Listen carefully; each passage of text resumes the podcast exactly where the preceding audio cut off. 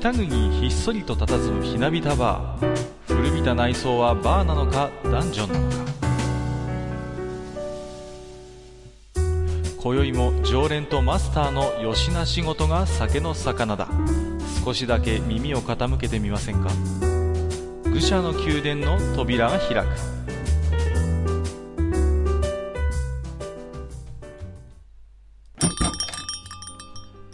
あどうもどうもマスター。こんばんは。はいはい、毎度毎度。今日もよろしくお願いしますはいはい、こちらこそ。あのー、最近ニュースではねうん。まああの都知事の話題が連日のようにああ、せこいせこいと。は いやられてますね。ねなんだかこれも政務調査費ですか？これも、これもそのそっちの経費でこれもこっちの経費でなんていうことでね、うん。まあいろんなものが出てくるなと、うそうですね。ん、思うんですけれども。うん。まあね正直なかなかね恥ずかしいなと思うようなものもありましてね。確かにね。うんただね金額の規模を見るとねまあこう言っちゃなんなんですけどうん。まあ可愛いもんじゃないの？というね気がちょっとしないでもないかなとまあね、あのー人によっては前の前の知事さんですか？うん。の方がひどかったんじゃねえかなんていそううそうそうそう。話もね、あったりしますけど。そうなんですよね。うん。でまあいろいろねなんか古本をね買ったりとかね。ねなんか美術館に随分行きまくってるみたいでね。うん。なんだかね個人的には羨ましいななんて思うこともあったりするんですけれどもね。美術品買っちゃったりしてね。そうそうそうそう。あまあねどこまでが経費かっていうのはねうんまあこれはあの政治家に限らずえー私のような個人事業を営んでいるものもね、はいはい。まあ、常に付きまとう話ではあるんですけれどもね。そうですよね。うんうんうん。まあね、難しいのは、うん。特に私のようにゲームの仕事をしてますとね、はいはい。まあ、当然資料としてね、こう、ゲームを買ったりとかね、うんあるいはあの漫画とかね、うん。うんうんうん。あのそういうこともね、当然必要になってくることもあるわけですよ。はいはい。漫画雑誌の類もね。うん。うん。で、まあね、よく聞かれるんですけどね、うんそういうものもじゃあ丸々経費として落ちるんですかなんてことをね、うん。聞かれたりもするんですけれども、うん。あのーまあね、原則で言えば、きちんとその自分がものした、あの仕事とね、関連づけることができるのであれば、うんそういうものでも、例えば漫画本でも、コミック、うんあのね、雑誌でも、満額経費では落とせるんです？うん。うん。なるほど。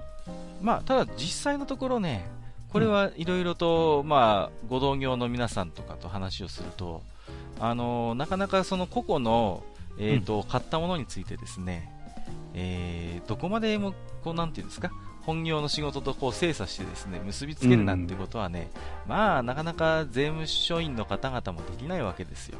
ですよね。うん、でね、あの我々の業界では一つこう目安がありまして、はいまあ、いわゆるそういう娯楽性が高いものについては、うんえー5割がね一つ目安になってるんですよ。5割というのは、うん、価格の5割。たそうなんです。例えばあの漫画本を10万円分買いましたうんという時に、そのうちの、まあ、5万円ぐらいまででしたら、まあ、経費として認めますよっていうような、あまあね、これはあんまり喋る人はいないかもしれませんけど、ある種のね、約束事みたいなのが実はあるんですよね。なんだ。うんうん。だから、まあ、その人がさ確かにそういう関連の仕事をしてるんだってことさえ、きちんと認定をしてもらえれば、うん、まあ大体1つ5割が目安で、そういう、まあよく図書費なんて名目で落としたりしますけれども、うん、えええええ、あの、経費にはなると。なるほど。まあ、あのー、でもね、割とね、掘り葉掘り聞かれることもありますんで、はい、まあ、比べるのはなんですけれども、えー、政治家さんのお金よりは厳しいチェックを受けてると思いますよ。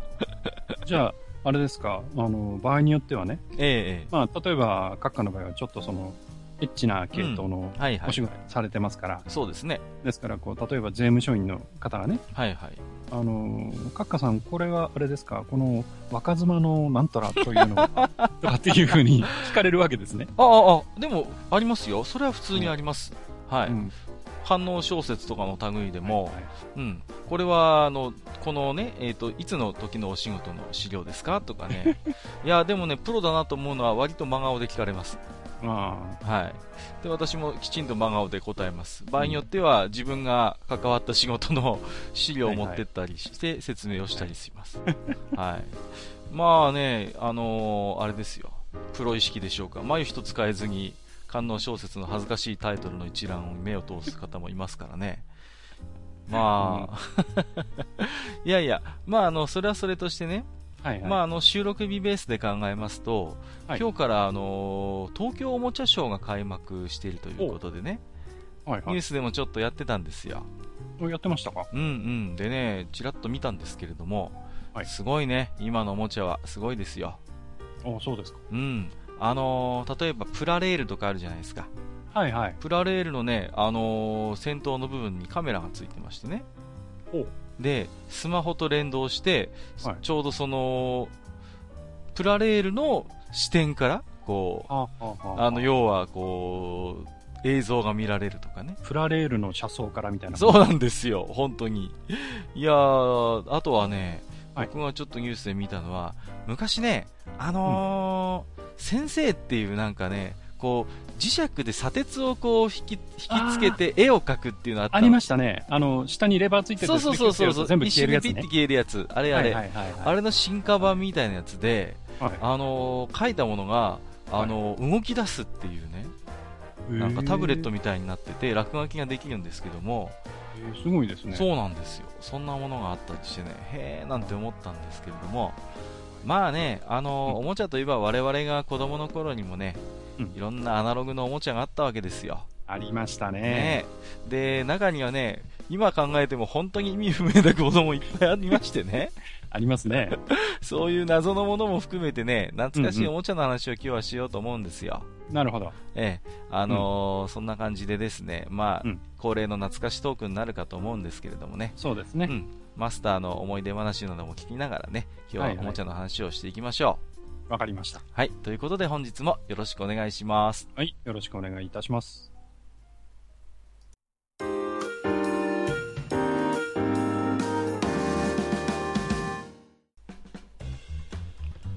それではね、えー早速いろいろと懐かしいおもちゃなどの話もしたいんですけども、はい。まあ、とりあえずね、う。うんーん、マスターにいろいろね、お話も聞いてみたいなと思うんですよ。パッと思いつくものなど、もしあれば聞いてみたいななんて思うんですけどもね。そうですね。まあ、あの、いろんなもの思い出あるんですけども、はいはい。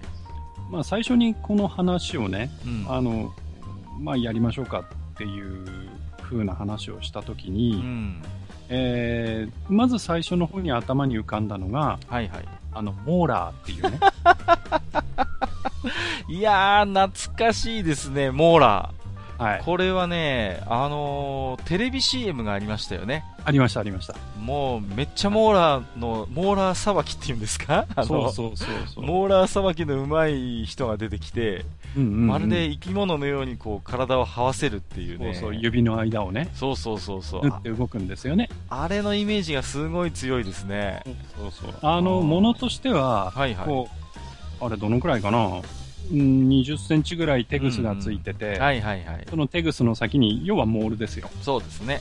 ほわほわのモールがついてて、うんまあ目玉がついててってういう。ん。まあちょっと見ようによってはこうヘビっぽい、芋虫っぽい、そうですねこう造形のおもちゃなんですよね。うん。そうでした、そうでした。で、その、えーテグスのところをこう操りながら、うんそのモールの部分をこう指に沿わせてこう絡めたりとかして、こうスーッと抜いてったりとかね、そうですね。うんうんそういう手遊びをするっていう、ただそれだけなんですよ、そうなんですよね。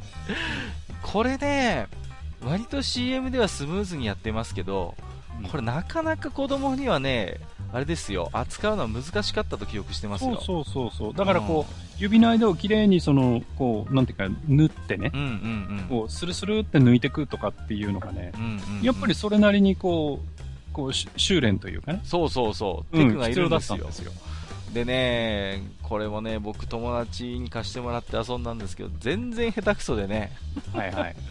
まあ、しまいにはね、なんか手ぐさが絡まりそうになってね、やべえはいやべえなんつってね、まあ、うまく遊べなかった記憶があるんですけれどもね、あのーうちのクラスにはモーラー名人がいましてね、はいはい。すごいんですよ。そいつはね、2匹同時に扱えるっていう、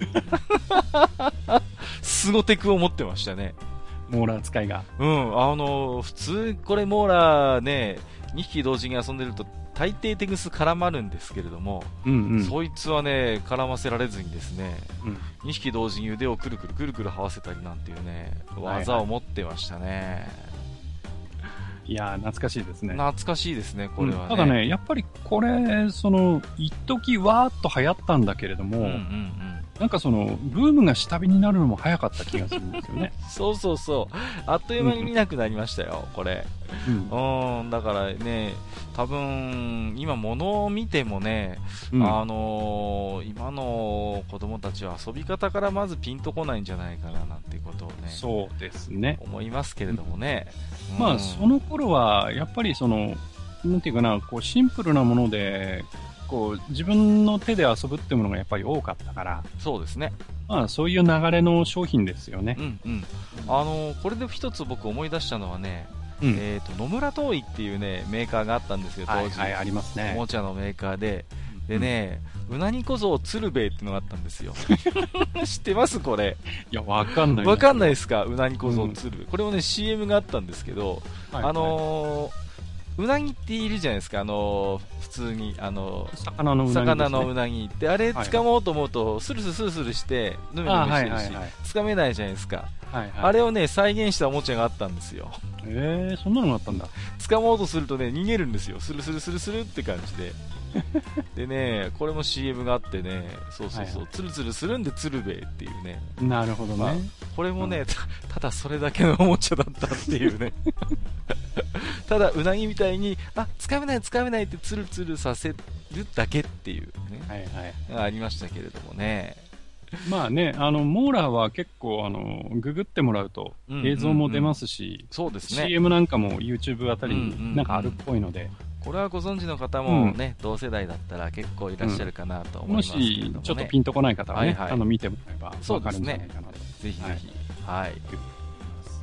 はい。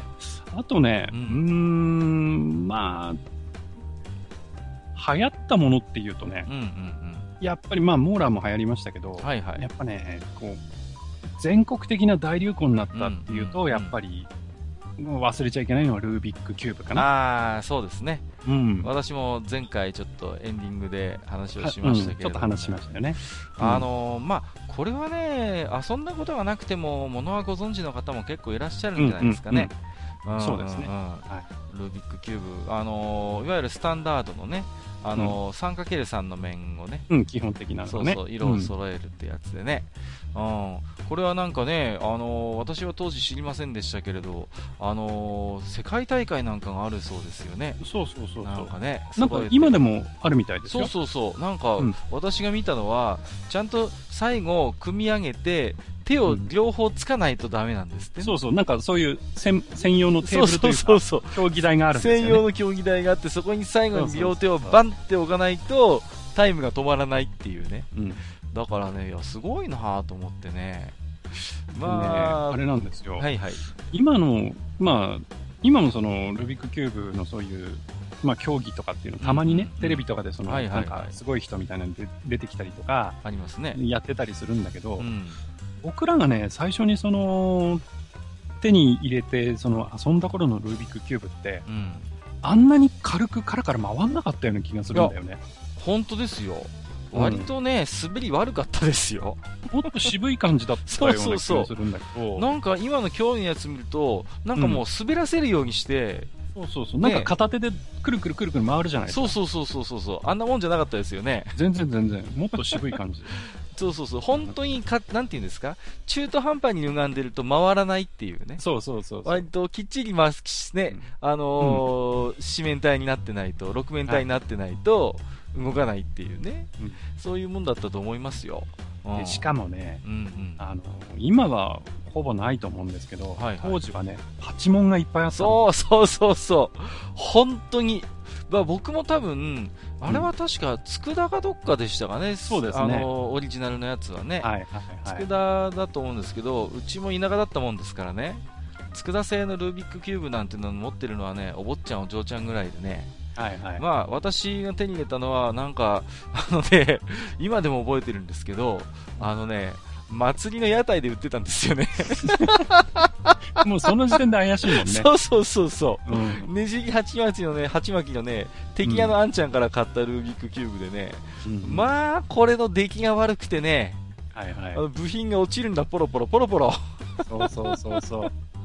えらいことになるんですよ。そう。うちもね、あのーまあ、後になってその正規版というかね、はいはいはい。あのちゃんとしたルービックキューブも、あのーうちの親父が買ってきたんだけれども、えええその前にね、その流行りだからって言って買ってきたやつがえ、うん。やっぱパチモンだったんですよ。そうそう。でねあの、こう、あれって6面がね、うん、こう、白とか赤とはいはか、いはい。ちゃんと色が決まってて、そうですね。で、白の対面が青とかうん、うんうん。全部決まってるんだけど、そうそうそう。あの、そのシールがね、全然違うのね。色が違ってて。適当なんだ。しかも、なんかね、キラキラしたね、なんかね、メタリックっぽいね、そうシールがそうそう。あの、ね、そうなんですよ。パチモンって、パチモンの法則があって、そうそうだいたいオリジナルより派手になるっていうね。そうそう、派手なの。派手でギラギラしてて。そうそうそうそうそう。でも、ね、やっぱりそのパチモンなもんだから、うん。とにかく渋くて、そうなんですよ。回れは、回れはしないっていうね。うん、もうね、うん子供の力ではなかなかね、回すのもままならないみたいなのありましたよね。そうそうでね、無理に回そうとすると、本当にバラバラってね、そうそうそうそう。なったりとかね。そうなんですよ。うんあとね、うちの妹はね、多分これも本物じゃないと思うんですけど、はいルービックキューブのね、キーホルダーをね、持ってましてね。ああ、ありましたね。あったでしょ？なんかそれ系、うんちっちゃいのねキーそう、キーホルダー系って結構あるんですけど、う。うんちの妹はそれね、一時期ランドセルにぶら下げてましたよ。うんうんで、うん、そうそうそう、空き時間にそれで遊んだりなんかして、うんうんうんそんなしてましたけれどもね。でねう、ん当時ね、はいはい。ルービックキューブはね、あのーほら、100円のガチャガチャってあったじゃないですか。うん、ありました、あでりました。そのガチャガチャの中に、うんうんうんうんその、ルービックキューブはもちろん入ってないんだけど、はいはい。そのルービックキューブの、要は、6面の揃え方の、こう、必勝法みたいな、攻略法みたいなのが書いた紙が、ガチャガチャに入ってたんですよ。そんなのがあったんですか？あったの。ええで、それがあって、こう、はいはいこういう時に、その、こう回すとうん、こう揃うから、じゃあ、うんここまで行ったら次、こう、こう、で、こっちを前に向けて、はいはいはい。こことここと回してみたいな、その、うんいいわゆる公式ですよ。へえ。ルービックキューブを解くための公式みたいなのがずっと載ってるっていう、その。攻略本みたいなのがね、そんなのがあったんですね。ガチャガチャに入ってましてね。僕はそれで覚えたんですよ、解き方を。すごいですね。いまだに、あの、6面揃えられるけあ、ど、本当ですか？私はうんうん今の、今の、今まであれですよ。あのー攻略本の存在も知りませんでしたし、多分未だに僕揃えらんないですね。なんかね、あの、揃え方もね、いくつかその方法があるんですよ。あ。そうらしいですね。角々を最初に揃える方法とか、うんうんうんうん、あと。一面、とりあえず一面揃えちゃって、そこからこううん。うんうん、横からどんどん積み上げていくっていう方法とか、そう、僕もね、いつも一面組み上げるんですけど、そこから先がうまくいかないっていうの、うん。一つ目、二つ目揃えようとすると、一個目がバラバラになって、あーみたいなね。はいはいそんなことその辺はね、そのやり方があるんですよね。そうなんですよね。いやー、これは本当に不得意でしたけれどもね。でね、やっぱりルービックキューブがそうやってヒットしたもんだから、はいはいはい。あの、まあ、ルービックさん、ルービック博士もね、うんうん本人も、まあ、調子に乗ったのかなんか知らないですけど、うんうんあったあった、いそのろいろ。後で、うんその 3×3 じゃなくて、はいはいはい。4×4 出してきたりとか、ありましたね。うん、あるあるあと、その、キューブじゃない、あの、ルービックスネークっていうね、ルービックスネーク？うん、ルービックスネークっていうのもあったんですよ。えーれはねん、なんかこう、三角形みたいなブロックがこう繋がってて。それぞれくるくる回るようになってるんですよ。で、それをこうくるくる回してって組み上げると、なんかこうんう、球状になったりとか、へー。全部全部ほどいていくとその紐状になったりとか。あったんですよね。そうなんですか。うん僕、ルービック一族だとあれですよ。ルービックマジックっていうのを持ってましたよ。知ってます？ルービックマジック。ルービックマジックってのはよくわかんないなあのね、板、板なんですよ。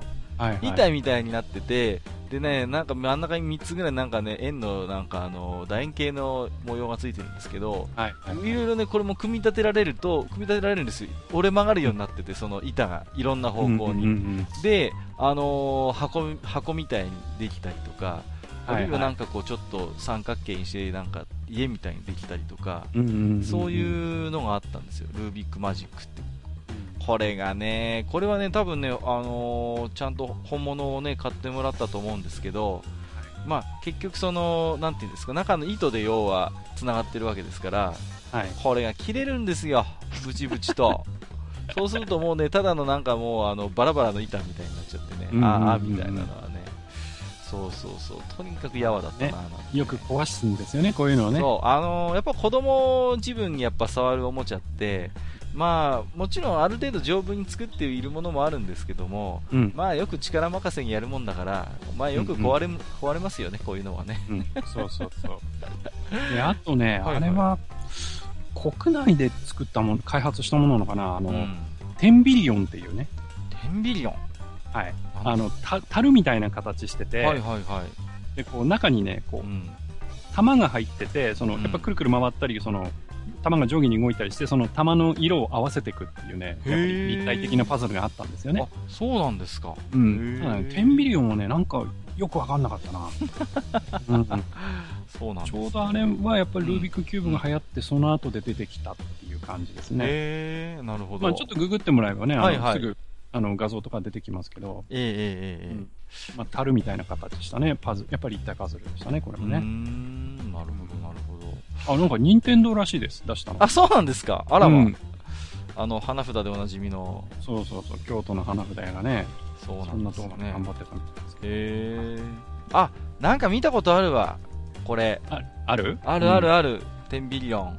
すごいじゃないですか。キューブパズルの二大巨頭とか言われて、なんかルービックキューブと並び称されてますよ。そうそうそうそう。でもね、これはよくわかんなかった。なんか、こう、なんかピンとこなかったな、遊んでて。てなんかねだか。らこれは自分では持ってなかったですね。ああ、なるほど、なるほど。へえ。他に何かあります？そうですね。まあ、パズルはね、うんうんあのーちょっとこのぐらいにしたいと思うんですけど、はいはいはい。あとね、まあ、これはおもちゃではないんだけど、うんうん。あのー僕らがね、まあ、小学生ぐらいだから、はいはいまあ、やっぱり、ちょっと年代にするとね、30年とか、うんうん。そのぐらい前になっちゃうんですけど、えええあの、自転車にね、え。うん。まあ、乗るじゃないですか、はいはいはい。子供だから。うんうんうん。で、その自転車のハンドルのとこにつける旗っていうのがあったんですよ。単なる旗なんですけど、これね、マスターに聞いたんですけどね、いまいちピンとこないんですよね。はいはい。自転車のハンドルになんか旗を立てるんですそうなんです。あの、うん要はね、こうんう、クリップみたいなのがついてて、うんうん。そのハンドルのこう、まあ横バーのところにパッチンとはめるわけですよ。はいはいはいはい。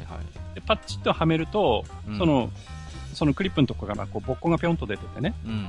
そのボッコに、まあ旗がついてるわけですよ。はいはいはいはい。で、その旗の柄が、まあいろんな柄があってね、うん。それこそ、まあ国旗があったり、うんうんうん。あと、なんか、海賊よろしくドクロマークがあったり、で、そういうのをこうパタパタさせて、こう、自転車ガーッと走る。へ単にそれだけのものだったんですけど、単にそれだけ妙にね、ー。うんうん。それが一時流行りましてね。ああ、そうなんですか。そう。つけるやつはね、なんかそのハンドルに2つも3つも旗立ててね、旗 ずいぶん忙しいですね、なんだか。自体はね、そんな大きくないんですよ。はいはいはいはい。とね、まあ、あの、サイズ的にはあの CD のケースぐらいなんで、うんうんうんうん。なまあ、旗だからちょっと横長ですけどねう。んうんうん。そのぐらいの旗がつくような。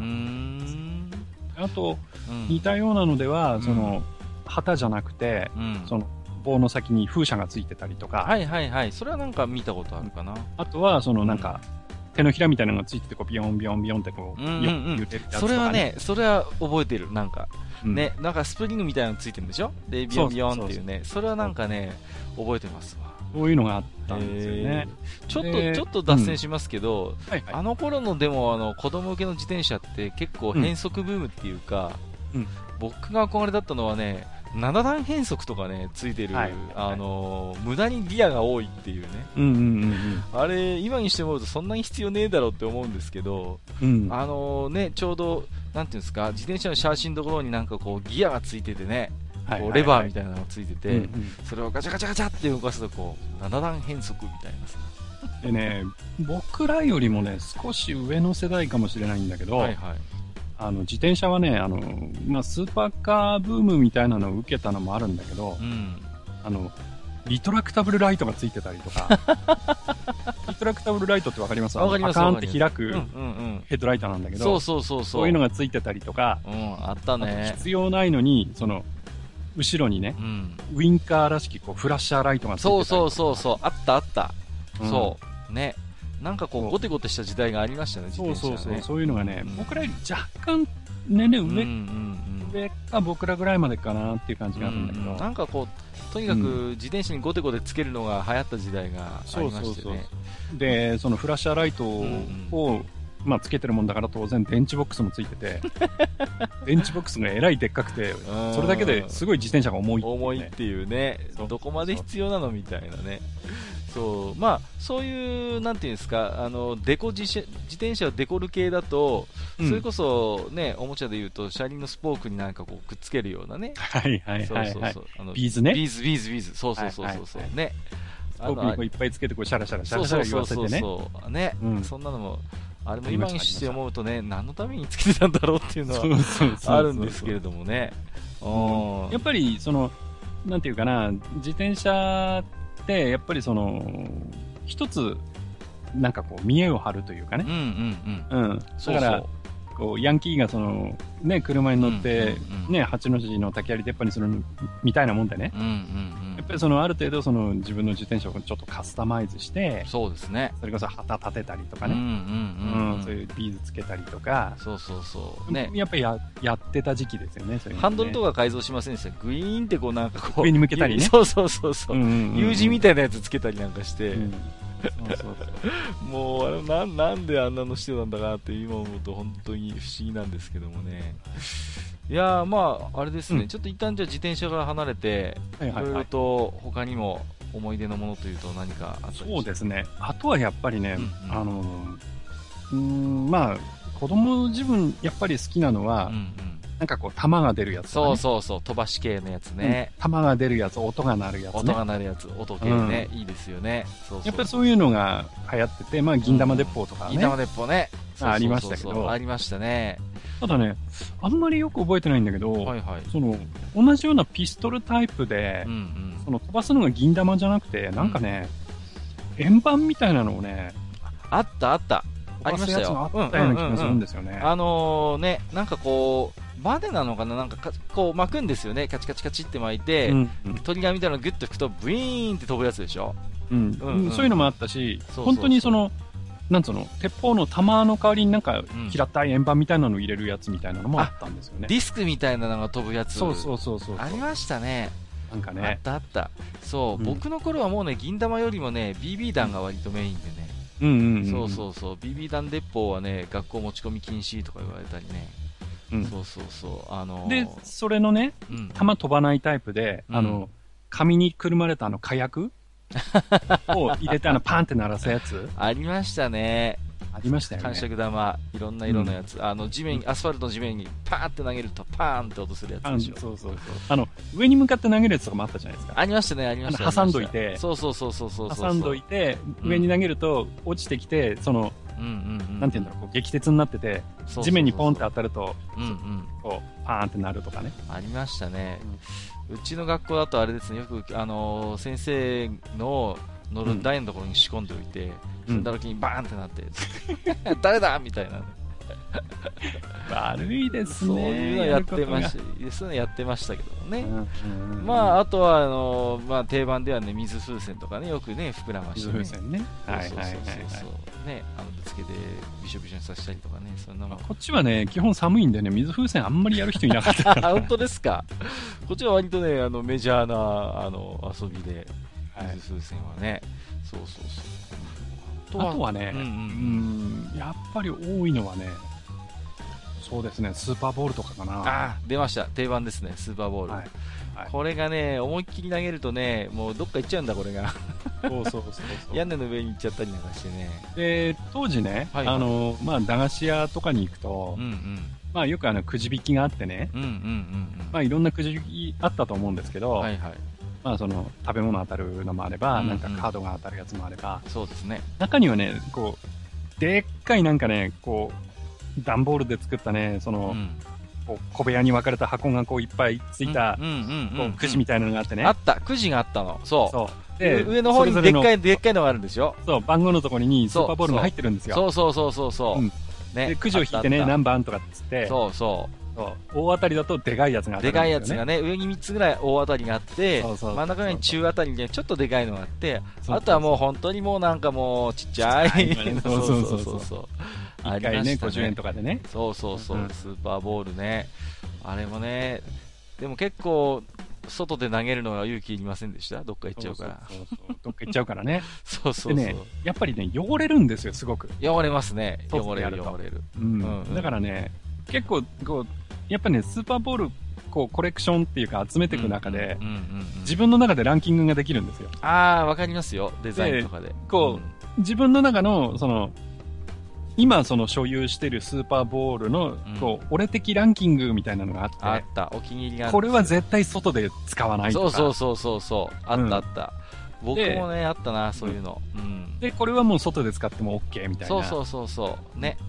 僕はなんか割と透明で中になんかキラキラのラメっぽいの入ってるのがすごい好きで、はいはいいいあれはね、絶対外では使わないっていうね。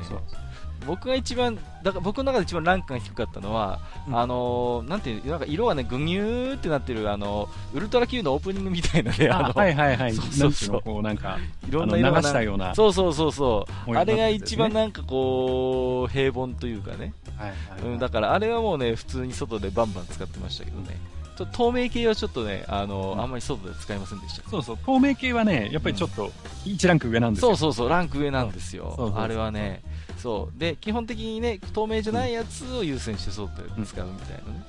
でもね、うんなんか、こう、個人的な体験だと、はいはい。透明系のやつよりもう、ん。あの、単色系の、例えば青とかうんピンクとかうん、うんそういうスーパーボールの方うん。うが、ん。跳ねたような気がする。あー、なんかイメージでね。うん。透明なやつってなんかちょっと硬くて、そう、そう、硬いのよ。うん。わかるわかる。なん少しだろう。硬くて、そう。なんかね、うんうんうんうん、は、弾んでくれないんですよ。そう、素。材が違うのかな。そう。うん一番よく飛ぶのは本当に。にシンプルなね、あの、うん一色のね、緑ならそうそう緑、赤なら赤っていうやつが、やっぱりよく飛びましたよ、スーパーボールは。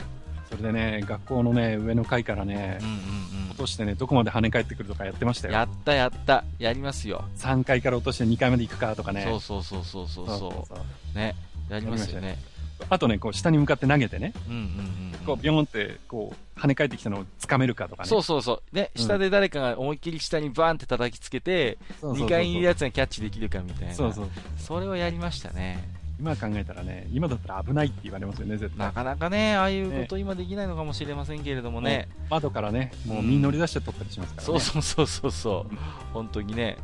うん、懐かしいですね、スーパーボールもね。いや、スーパーボールはね、いろいろ遊びましたよ。でね、あの、食らったことあるやついると思うんだけど、はいはい。こう壁とかで、その、跳ねさせて遊んでて、うん。その跳ね返ってきたスーパーボールで痛い目を見たやつって結構いると思うんですよね。いや、結構いると思いますよ、それは。うんうん、割と。隣のやつが当たったりなんかしてね、いでーなんつってね。僕はね、もろ股間に入ったことあります。痛かったな。う んそうそうそうそう、力流せにね、投げるもんだからね、どこに行くかわかんないっていうんでね、やりましたね。うん。あと、何かあります？その、そうですね。うん、まあ、あと、まあ、外で遊んでるものだとそんなところかなと思うんですけど、あとね、これはおもちゃって言っていいのかよくわかんないんですけど、なんか変なね、うんうん。こう、紙かなんかにうん。うん。糊みたいなのがついてて、のり、はい。そ、それをこう指にこうつけて、うんうんうんなん指をこうシパシパシパシパやると、うん。はいはいはい。なんか煙が出るとかっていうの それはね、あれです。妖怪煙ですよ、妖怪煙。妖怪煙ってやつ？そう、あのね、妖怪煙ってやつで、そう、手につけてこうね、つけたり離したりすると煙が出るってやつでしょ、そうそうそうそう。あれもね、駄菓子屋系おもちゃですよ。あれね、僕は結構好きで遊んでましたね。でね、何が秀逸かっていうとね、あの、妖怪のおどおどろおどろしいデザインのね、あの、あ袋がね袋がそうなんですけども、そうそうそうそう。そう、でもね、あの、隣によく出るって書いてあるんですよ。これがなんか可愛くて、妙に可愛くて、よく出るって書いてあるんですよ。よく出る。そうそうそうそう。あれあれもね、結局、な、あれしかできないんですよね。あの、煙をただ、ただもやもやってさせるだたけなんですよね。だもやもやってさせるだけなんですけど、うん。うん、なんかでも面白がってやってたんですよね。そうそうそうあましたね、あれうんうんね。うんうん懐かしいですね。うん。あとはね、まあ少し時代、うーん、ちょっと下るかもしれないんですけど、まあ僕のツイッターでちょっと上げましたけど、はいはい。あの、コカ・コーラのね、うんヨーヨうん。うーん。ー。うん。これがね、やっぱり、やっぱり流行りましたよね。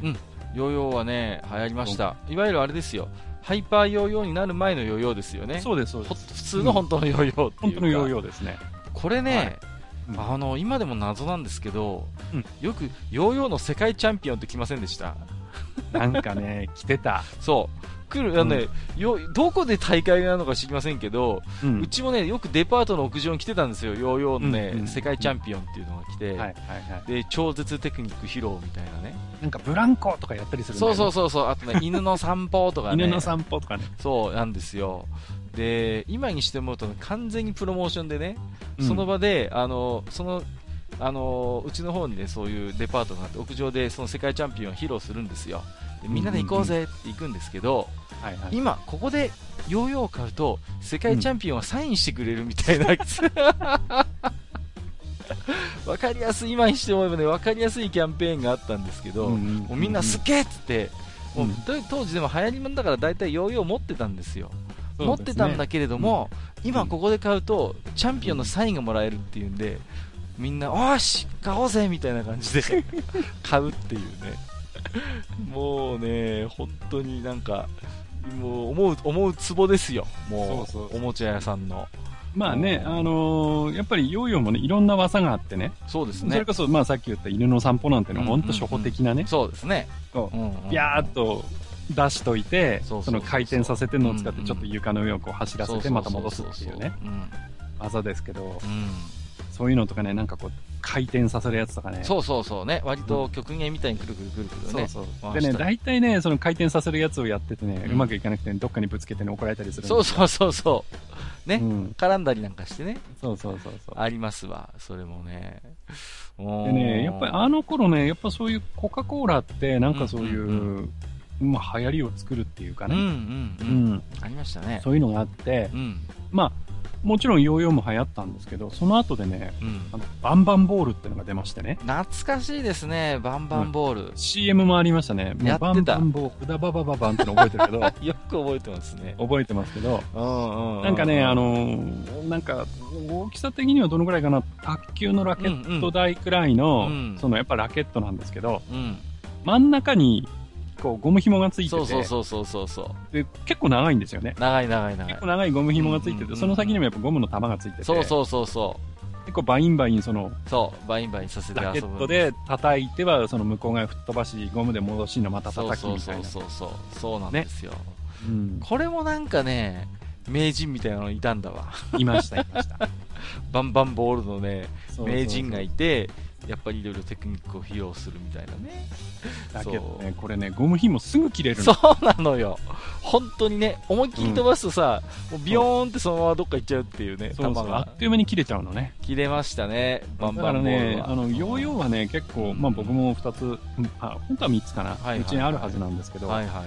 バンバンボールも持ってたはずなんだけど、うんうんうんバンバンボールはね、どこ行ったかわかんない。バンバンボールは多分ね、みんなきっと紐が切れてますよ。紐切れてますよね 絶。対う。んだってまず劣化するしさ、で、子供ながらね、力任せでやれば結構なパワーですからね、うんやっぱりね、思いっきりや、子供心としてね、やっぱどんどんね、力が強くなっていくんですよ、その、はい。エスカレートしていくんですよ、遊び方が。うん。そうするとね、紐が切れてどっか行くっていうね、そういうパターンですよね。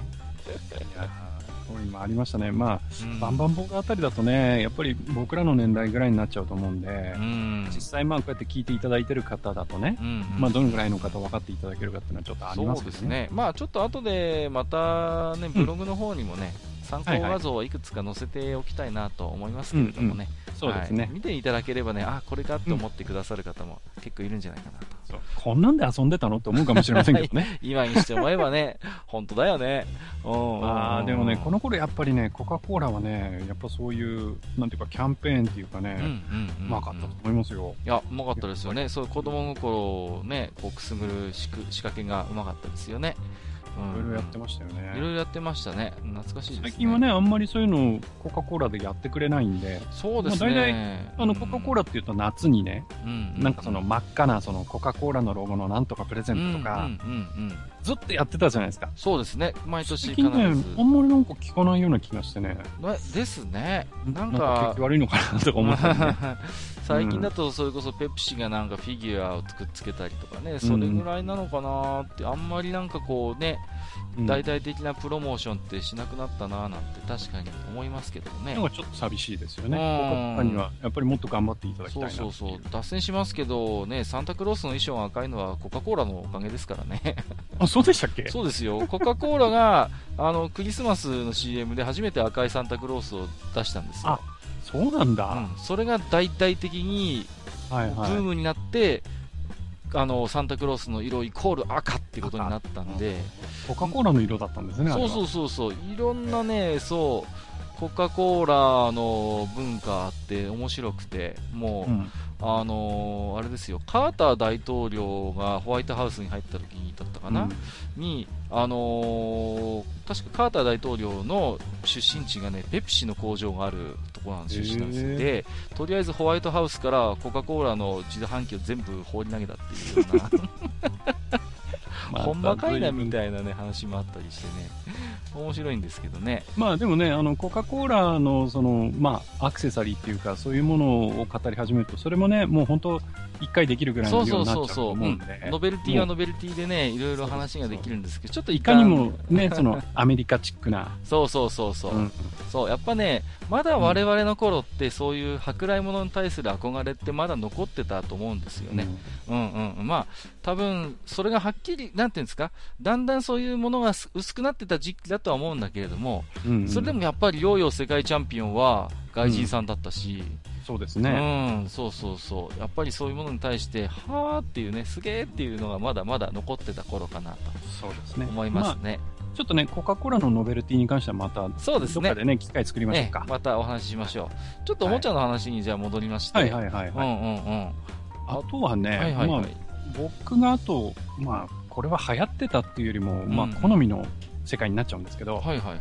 あの、スロットレーシングっていう、うんうんうん。あの、こう、まあ、コースを車走らせるんですけど、はいはいはいはいはい。まあ、電気でね、走らすんですけど、うんうんうんうん手元のコントローラーが、その、うんうんうん要はスロットルのボタンなんですよね。うんうんうんうん。ボタン1個なんですよ。はいはいはいはいはいはい。で、その押し込み具合で、うんうん、その、要は、まあ、アクセル、車のアクセルなんで、あったあった。スピードが加減できて、うんうんうんうん。その加減をしながらこうコースをうまく走って、うんうんうんうんでいいねスロットレーシングっていうゲームがありましてね。はいはいはいはいはいはい。でこれあのーまあもちろん、まあ僕らの子供の頃に家庭用の小さいのもあったしう、んうんまあ、あのー都会だとね、うんうん。そのスロットレーシングをもっと大規模にそのグお店でやらせるってところもどうやらあったみたいなんですけど、はいはいはいはいはい。これもね、非常に面白かったんですようんうんね。うん。これは結構。熱中して遊んでました。なるほどね。この溝がついてるやつですよね、あのね。そうです、そうです。こう溝がついてて、車はその溝に沿って走るんですよ。はいはいはいはい。うん、でその溝の両側にその電極っていうか、うんまあ、レールがついてて、そこから電電気をこねうんうんうんうんう供給して走らすんですけど。でコーナーでね気をつけないとそのオーバースピードで車が吹っ飛んでっちゃうんですよね。なんかちょっとミニ四駆に近いような。そうそうただね、これがでその画期的だったのは、そのスピードの調整ができたっていうことがね。そうそう、んだからそそこがテクニックだったんですそうなよね。んですよね。コーナーではやっぱりちょっとね、R のきついところでは少し減速してとかね。そうそうそうそううんうんうん。ありましたね。まあでもこれは割とお高いおもちゃだったんでね。そうですねあのー私はね、コースは持ってなかったんですよ。うんうんマシンだけ持ってた記憶がありますねあ。そうですうんうんうんうん。なんかね、別売りでマシンだけでもね、売ってた気がするんですよ。うんありましたありましたうんうんでね、やっぱりね、これもたまたびたび僕の話に登場するんですけど、安尾くんがコース持っててね。安尾君お金持ちですね。そうそうそうそう。お父さん生命会社の、生命保険会社の部長さんですからね。はいはいで、安尾くんちにコースもあったんでね、マシンだけ持ってって遊ばせてもらうなんてやりましたけれどもね。あーあとはそうですね、うーん、何かありますかね。まあ、あとはこう、どっちかっていうと、その、まあ、外で遊ぶものであれば、うん、まあ、さっきも、まあ、感触玉とかって話もありましたけど、はいはいはい。爆竹とかね。うん、まあ、これは今でもやってる子はいるかもしれないいけど。やいやいや、爆竹はあれですよね。あの爆竹でね、いろんなもの爆破して遊んだりとかね。そうそうそう。子供ってやっぱり残酷なところもあってね、はいはい。僕はやりませんでしたけどね、あの、カエルのケツに爆竹ぶっ刺してね、遊ぶやつとかね、いましたからね、もうね、本当に、今思うと、ちょっと本当にひどいことしてたなと思うんですけどもね。僕はさすがにね、その生きてる生物をねうん、殺すことはなかったですけど、うんあの、海岸で遊んでてね、はいはいはい。そうするとあの、打ち上げられてるクラゲとかがはいはいはい結構あはったんで、うんそのクラゲに爆竹刺してね、火つけて爆破したりしてたんですよね。はい。そしたらね、うんものの見事にその爆破したね、クラゲが顔に飛んできてい。ね、うわだな。直撃したことありました痛かったな、あれ。うん。ねあのーいろんなもの壊しましたねうーん今じゃ考えられないかもしれませんけど、駄菓子屋さんで普通に爆竹も売ってましたからね。うん、そうですね。ねあのー、埃っぽいなんか独特のパッケージでね、うんなんか中国語のが書いてあってね、なんかね、うん、爆竹の本場は中国なんだななんて子供の頃あのパッケージで勉強しましたけれどもね。いやー、あれですね、さっきのコカ・コーラのくだりちょっと調べてみたらあれですね、ニクソンがペプシが、が、新ペプシで、コカ・コーラを追い出したと。で、カーターは逆にコカ・コーラの会長と仲が良かったんで、あの、ペペプシの、逆に今度ペプシのやつを追い出して、コカ・コーラ入れ直した。なんか、子供みたいな話ですけどもね。そんなことをしてたみたいですけれどもね。うん。しょうがないですね、もう本当に。まあね、また、この話いっぱいしてるとまたね、あの、まずいドリンクに引っ張られるんで、ちょっとね、やめとこうかなと思いますけれども、ねはいはい。あの、屋内系の遊びですと、あとなんかね、マスター、いろいろ写真も紹介いただいてたんですけども、あの、はいはい水入れて遊ぶやつね。はいはいはいうんうんはこれ懐かしいですね。い。こうんう、ポンプみたいなボタンが1個ついてて、そうそうそうそうそう。こうギュッと押すと、そうんの、ボールだとか輪っかとかがこうふわーっと舞い上がる舞い上がってねよう。になってて、うんうん。で、それをその玉だったら、その、例えば、こう、ポケットに入れたりとか輪投げだったら、その、ボッコに刺したりとかっていうね。そうそうそうそう。うん。これもね、結構難しいんだよ、これが。そうそうそう。なんとで、いろんなバリエーションありましたよね。ありました、ありました。このパターンはお水入れて遊ぶ系はね、いろいろありましたよ。うんうん、もうね、ボタン1個ですからね、その水流の調節を結局そのボタンを押す勢いだけでどうにかしないといけないっていううそうそう。そんなのがありましたけれどもね。まあ、マスターにいろいろと最初に喋っていただきましたけども、じゃあ私の方でもいくつかね、思い出深いおもちゃね、マスターご存知かどうかわかりませんけど、まあ定番のところでいくとね、まずはあのーさっきちょっと野村トイの話をしましたけどもね、はい。野村トイの代表作としてね、チクタクバンバンですよ。もう、はいはいはいはい知ってます？この、ね、わかりますわかります。ね目覚まし時計みたいなやつがはいはい。スーッと動いてて、こう、タイルを動かしてそれをね、こう、脱線しないようにしなきゃいけないっていうんでね。うん。これね、本当に欲しくて欲しくてしょうがなかったんですけどね、うんうん。まあ、うちでは買ってもらえませんでね、うんそうそう、やっぱり持ってるやつのところ行ってね、遊ばしてもらったりとかしましたけれどもね。うんはいはいはい。そうそう。このなんか時間で終われる系っていうの結構ありましたよね。ああ、パーフェクションそうそうそう。今ね、ちょうどその話をしようとしてましてね。あの、うんうんうん。パーフェクションってあの、なんか、こう、あれはパズルになるのかな、ねバラバラになってるものを組み合わせて、それでうん型、は型みたいなところはめていくんですよね。そうそうそうそう。でこれが時間通りに、まで、時間までにできないと、うんガシャンって言って、それが全部こう、ふ全部バラバラバラバ飛ラって吹っ。飛んじゃうっていうのがね。ありましてね、あれ、あの時間に追われる系はね、盛り上がるんですよ。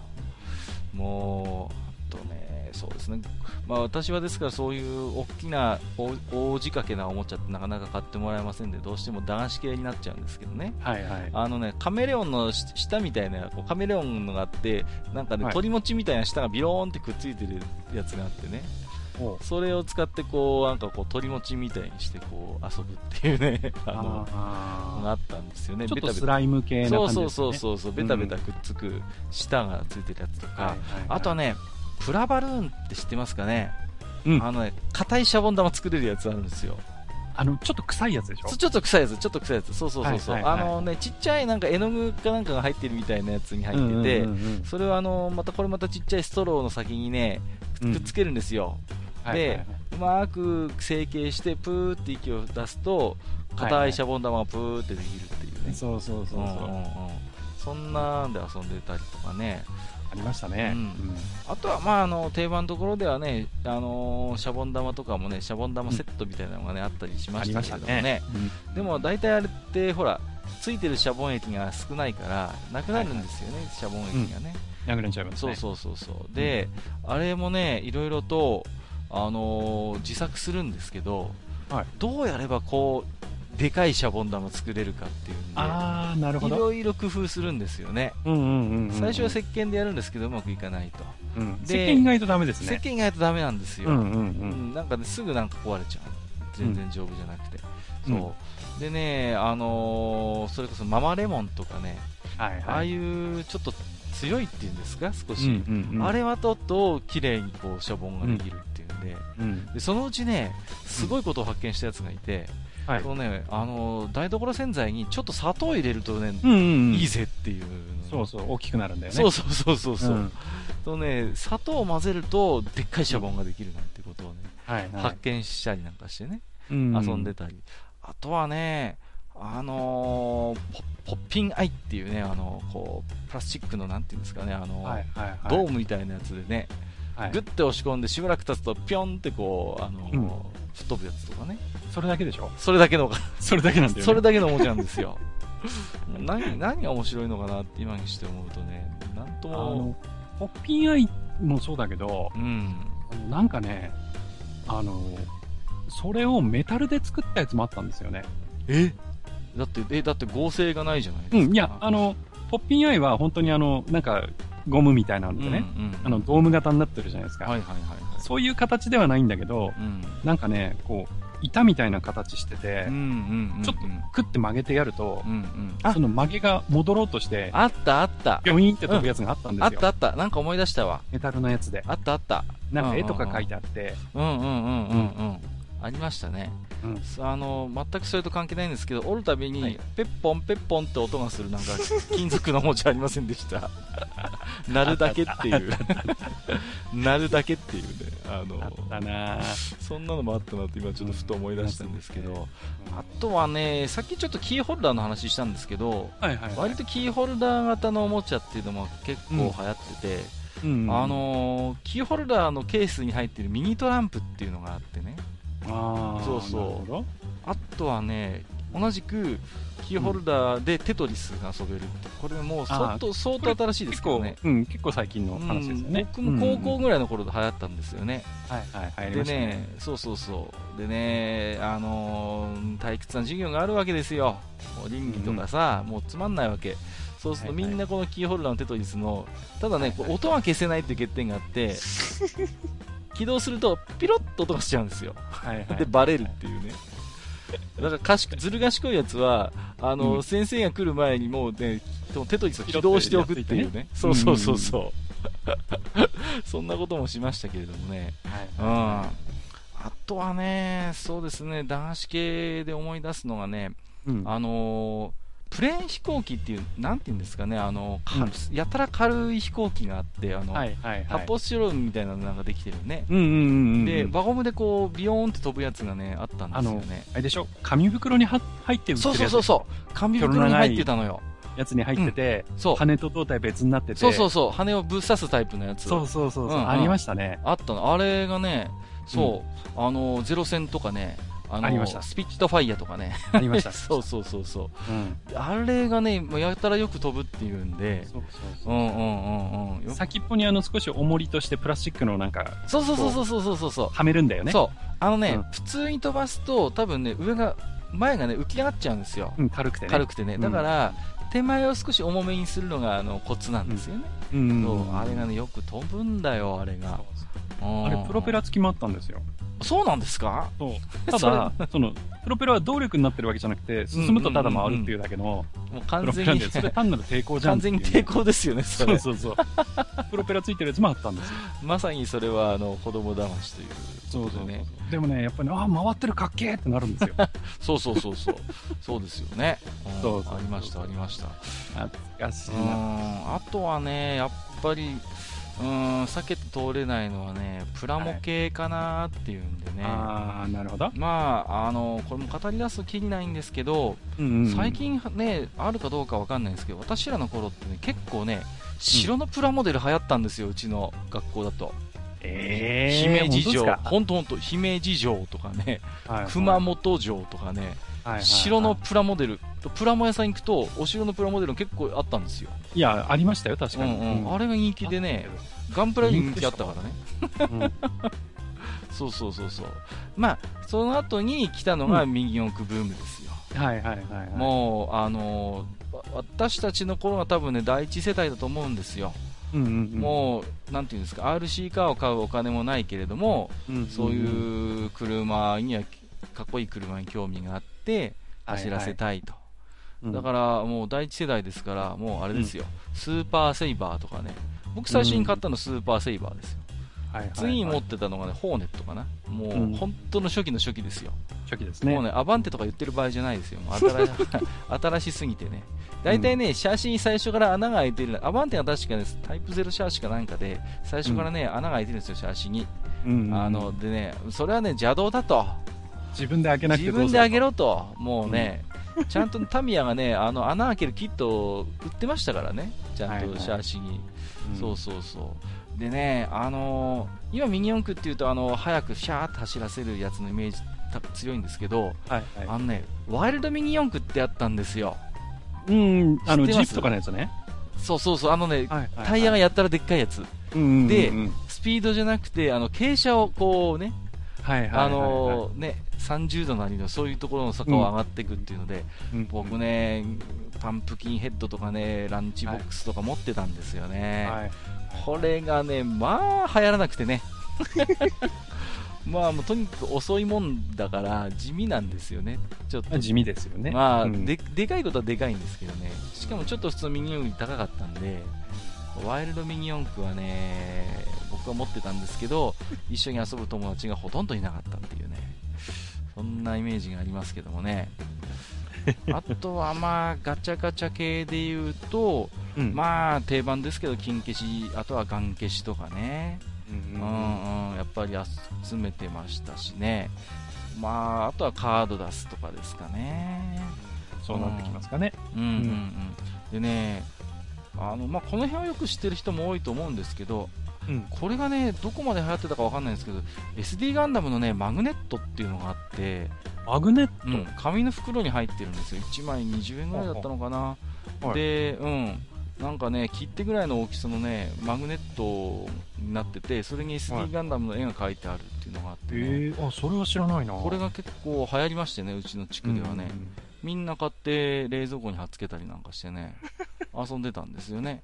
なるほど。そうそうう。ん、あとはいたずら系ですと、はい、まああのこの前ちょっと話しましたけどね、うん、あのビックリマンの本当の初期はまさにそういういたずらをするシールだったんですよね、いたずらシールでしたね。そうそうそう、うん、あのねやけどの跡みたいななんかシールがあったりとか、タバコのね、タバコの焦げ跡とかね、そうそう焦げ跡とか、ジュースこぼした跡みたいなね、うん、そうそうそうそう、それをこう、僕あれいたずらでテーブルに貼ってて、いたずらだよっていう前に速攻で怒られたことありますけどね、あんたとかって言って、いや、いや違うのこれはいたずらで、あんたとかって言って 説明そもそも貼るなそうそうそう。説明する間もなく怒られるみたいなね。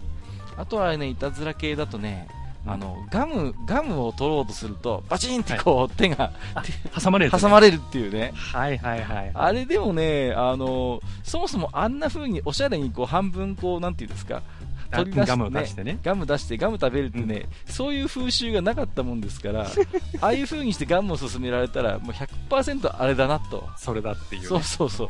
バレるっていうねのがありましたし、あとはね、ちっちゃいスタンガンみたいなね、カチッとピリッとするやつとかね、そうそうそう、あのー、これね、あのー、ジダラクサイさんがおっしゃってたんですけど、ゲーセンのね、古いタイプの筐体だと、コイン入れるところで、あのー、カチカチカチカチやるとね、うん、インカムが増えたりするっていうね、そうそういけない遊びの話をしてますけど。だからそれはね、もう本当にあの電子ライターをねぶっ壊して、その着火部だけをね取り出して、うんうんうん。それをね、下船に持ってくやつら、悪い奴らいましたよ。そうそう。あれ結局なんかあれなんでしょ、その電気信号っていうか、あれで判断っていうか、そうそうそうそう。それでインカム管理してたような古い筐体だと、そうそうね、あの周辺でカチカチカチカチや、ね、火花起こすと、ね、インカム増えちゃったりなんて、うん、だからこうシューターっていうんだけどそのお金を入れるところの先のところを、まあ、要は騙すというか、うんうんうんうん、そういう形ですよねありましたねまあゲーセンで悪いやつはね、それこそ50円に紐つけてね、こう入れてカチャカチャやったりとかっていうやつらもいましたけど。いたわ。もう、それ、あの、ガチャガチャでやってるやついたわ。うん、もうね、それは本当にね、犯罪ですからね。いけませんけどもね。はい、まあ、本当ね、いろいろあげるときりがないんですよね。まあ、いないですね。我々はね、うん、男でしたから、男の子でしたからね、あれですけど、うん、やっぱ女の子はね、やっぱね、シルバニアファミリーとかね、あっちの方も遊んでるんですよね。うちは妹がいるもんですからね。うんうんうん、やっぱり、うん、そういうのでも遊んでましたよ。あのー、ね、リカちゃん、リカリカちゃんじゃなかったの、うちはね、リカちゃんもいたんですけど、ジェニーっていうのがいたんですよね。ああ、はいはいはいはい、うんうんうん。むしろね、ジェニーが流行ってたかな。あとはバービーですか。バービーね。バービーはちょっとでも、あの、バタ臭くて、ね、そうそうそう、うちの方であんまり流行りませんでしたけど、むしろやっぱりリカちゃんとかジェニーとかね。そうそうそうそうね。リカちゃんとかね、何代目彼氏とかって言ってね、そうそう 男ひ、ね、とっかひっかしちゃったりなんかしてね、そうそうそう、何だったんだっていう話もありますけれども、まあね、そんな、ですよ、懐かしいおもちゃの話はね、まあ、我々だけではなくて、結構リスナーさんもね、はい、いろいろご存知ですので、うん、その辺の紹介もね、していきたいと思いますけれどもね。そうですね。はいはい。じゃあね、私の方から最初読み上げていこうかな。えっ、ー、と、青ひげこうさんから頂いてますよ。えー、ありがとうございます。毎度収録お疲れ様です。毎回、ポッドキャストを聞きながらメールしているため、準レギュラーの存在を忘れていました。ゲストの方にも質問したいので、今後は聞き終わってからメールを出したいと思います。えー、今回はおもちゃ会ということで、私が子供の頃遊んでいたおもちゃはデジモンとか、ハイパーヨーヨーのパチモンでした やっぱりパチモンなのデジモンのお世話のために親に預けて学校に行っていた覚えがありますへえハイパーヨーヨーはえー、夜店のくじ引きで当てたらやっぱりそうなんで、夜店のくじ引きで当てたものでしたが、すぐに糸やパーツがダメになってしまって残念でなりませんでした。うん、えー、お二人の子供の頃に流行ったおもちゃは何でしたか？また、やっぱりパチモンは出ましたか？よければ教えてくださいということで、うん、まあ、まあ、パチモンだらけですよね、そんなこと言ってパチモンはね、いっぱいありますよね。そうそうそう。うん、まあ、ね、いくつかね、パチモンもね、あの供給源がありましてね、まあ、この夜店のくじ引きっていうのはもう一大パチモン供給源ですからね そうですね。お祭りでね、大体あのゲットしたりするやつは、まあ、うん、あとはね、このパチモン供給源としてね、有名なのはね、あのコスモスっていう、ね、コスモスですね。そうそうそう。あの、かの偉大なね、ロッチを生み出した会社ですからね。はいはい。大体ね、そうそうそうそう。あの、コスモスっていうね、まあ、あえてインチキガチャガチャと言わせてもらいますけどもね、はいはい、まあいろんなうさんくさいおもちゃをいっぱい出してたんですよね。うさんくさいですね、もう本当に、ね、そうそうそう、すごいですよ、僕、いまだに持ってますけど、これは謎、本当にいまだに遊び方が分かんないんですけど、うん、カップ麺の消しゴムとか、どん兵衛とかね、赤いキツネって書いてある消しゴムをコスモスでゲットしたこともありますし、あとはね、コスモスが罪深いのは、釣るんですよ、あの、なんかね、すごい欲しそうなものをね、前面に出すんですよ。スパイセットとかね。うん、もう、あのー、なん日光写真とかって言って、すげえ、え、これ100円でゲットできんの？みたいなところが、下の方にちっちゃく、他のおもちゃが出る時もありますとかって書いてあって、9割5分他のおもちゃなんですよ。他なんだよね。これがまあ、もうくだらないもんばっかりでね、うん、本当にもう、どうしようもなかったなと。ということでね、えー、青ひげこさん、えー、ありがとうございます。はい、ありがとうございます。えー、米子さんからもいただいてますよ。はいはい。えー、小さい頃はチクタクバンバンと豚ミントンが欲しかったです。きたきた豚ミントン。豚ミントンね。ねうんうん、あと、夏祭りで屋台に並んでた宇宙ゴマ。やっぱりや屋台、屋台はやっぱり欠かせないのかな、えー、どれも買ってもらえず母が友達からもらったと言い張ってたダイエット器具のスタイリーで遊んでました 自分で初めて買ったガンはパーティージョイのオバタリアンゲームかなっていうことで、はい、スタイリーはおもちゃじゃないでしょ中ゴマ地球ゴマって言わなかったっけ？うん。地球ゴマあれでしょ？あのなんかこう輪っかになってて真ん中についてて紐で巻いて回せて、ね、紐巻いてそうそうそうそうそう、で、めっちゃ安定するから、なんかひ、紐の上でもなんか回せるみたいな。なんだっけ？ね綱渡りさせたり、鉛筆の上で回したり。やりましたね。スタイリーはね、我々にもちょっと上じゃないかな。あの、ね、私に電話してくださいっていう CM があって、スタイリー、スタイリーっていうね。何の話でしたっけ？あ、そうそうそう。チクタクバンバンとね、ブタミントンはやっぱりね、全国区だったと思いますよ。うん。そうですね、CM もあったしねそうそうそう CM してましたから、ブタミントンもねう。んそう、うん最後ね、ブタミントン買ってほしい少年が電信柱にね、あの、2日待っててね、父ちゃん、買ってきてくれるよな、みたいな感じでね。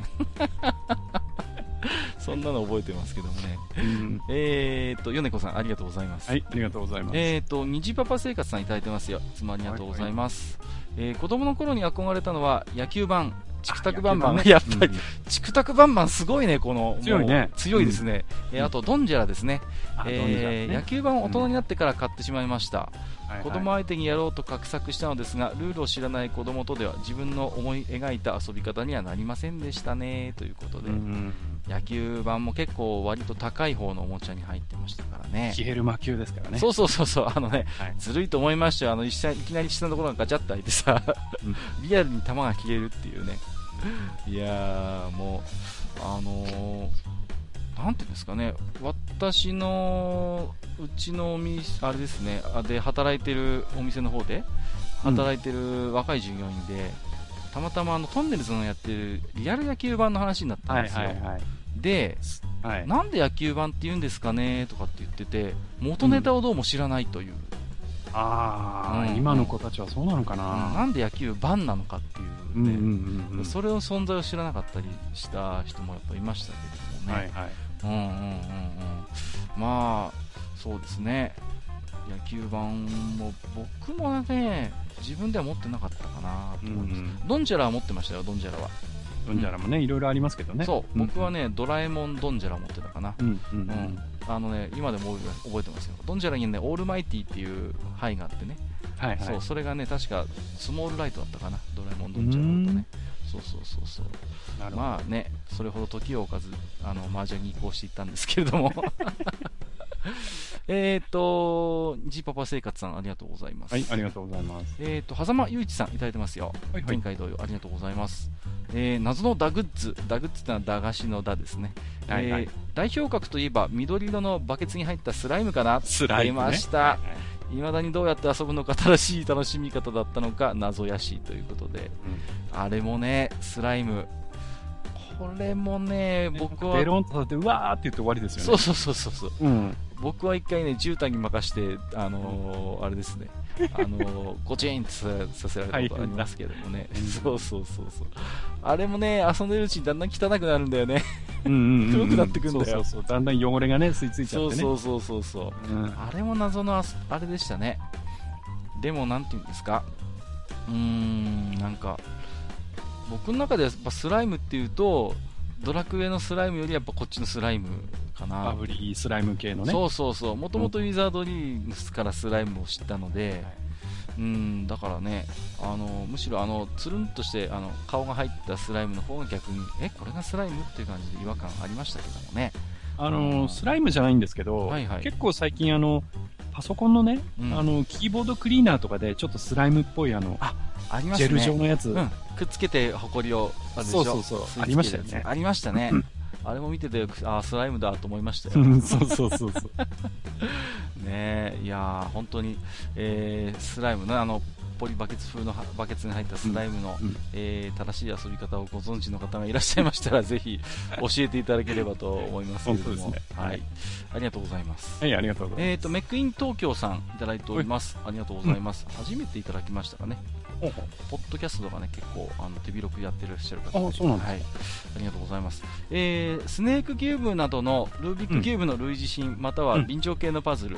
うん これはマスターもお話ししてましたね。そうですね。えーと、ロボピッチャー。ね。あー、出た。懐かしいですね。セガのやつです。ううんんあとは人形で遊べる、えーゴルフ、ボーリング、えーバネのついたビリヤード、球はプラスチックの軽いやつ、バンダイさんとかがめちゃくちゃ幅を利かせてましたよね、ということで。いましたね。ボーリングゲームもあったね。ありました、ありました。ピン立てんのめんどくせえの。そうそう、もうね、あれがめんどくさくてね。うん、そう。あの、ロボピッチャーマスターもご存知ですよね。知ってます、知ってます。ね、CM もやってましたよね。CM もやってましたね。うん、そうそうそうそう。懐かしいですね。うん、いろいろこう、なんていうんですか、あのゴルフとかボーリングっておっしゃってますけど、こうスポーツ再現系っていうのは一つトレンドとしてあったなってね、うんうんうん、そうですね、それこそ野球盤もそうだしね。そうそうそうそう、うん、やっぱりね、そういうの結構あったなと。あとはほら、あの、うん、ボッコでこうくるくるくるくる回すあのサッカーゲームとかアイスホッケーゲーム。あはいはいはい。ありましたね、ガチャガチャガチャガチャこう、そうそう棒棒をこうね、動かしたりなんかしてね。絶対人形壊しちゃうやつ。そうそうそうそうそう、うん、壊れるんですよ。もう、うちにもあったんですけどね、あの、キーパー役のやつが壊れちゃいましてね、はい、キーパーのところにね、あの段ボール貼っつけて。で、なんか、お前、なんか元のキーパーよりなんかでかくね？とか言って、ね、なんか、それでちょっと軽く喧嘩になったりなんかしてね。うん、えっ、ー、と、メックニ東京さん他にもいただいてまして、あはいはい、えー、出ました、えー、バケツ入りスライム。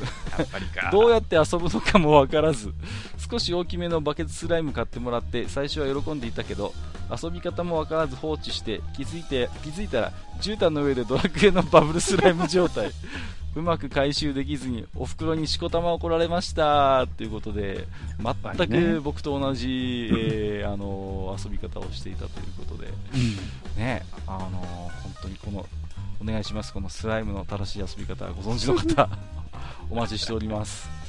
よろしくお願いします、はい、えーとまだいただきますよ、はいはい、えー、ゲームボーイ学生時代に対戦麻雀ゲーム役満を授業中にやっていて対戦コード、過去通信ケーブルに先生が引っかかって転んで ゲームボーイ取り上げられたのは懐かしい思い出。教科書を見ながら歩いてるからそんなことになるんだよね。よそ見歩きは注意ですよっていうことで大事ますけど、いやいやいやいや、そもそも対戦ケーブルつないで授業中に麻雀やるってすごいですね。そうそうそうね最初のゲームボーイはね、ケーブルつながないと対戦できなかった、ね、そうなんですよね。うんうん、通信対戦なんてもう夢のまた夢で、その、うんうんうん、ああのまあ、これもオンラインでもまあ通信は通信ですけどもね。はいはい、あの私の時はね、まだあのそんなゲームボーイ、もうちょっと古い時代でしたからね。うんうん、あのね、カード麻雀ってあったんですよね。ありました、ありました。ね、あのーうん、カードになってるっていうんでね、うんうん、そうであの13枚なら13枚手札をさせるような、ね、やつがあってね、うん、あれは僕も授業中遊んでましたよ。うん、そうそうそうそう。あとはまさにね、トランプで麻雀やったりね。あ、ありましたね。うんうん。あったあった。トランプ麻雀も。うちの方だとね、マンとかって呼んでたかな。でね、大流行りしましてね、で少しで10円とかかけるようになったんですよね、そのうちね。まずいまずい。ね、そうそう。で、あの、学校でね、かけまん禁止っていう、あの、うん、お触れが出ましてね。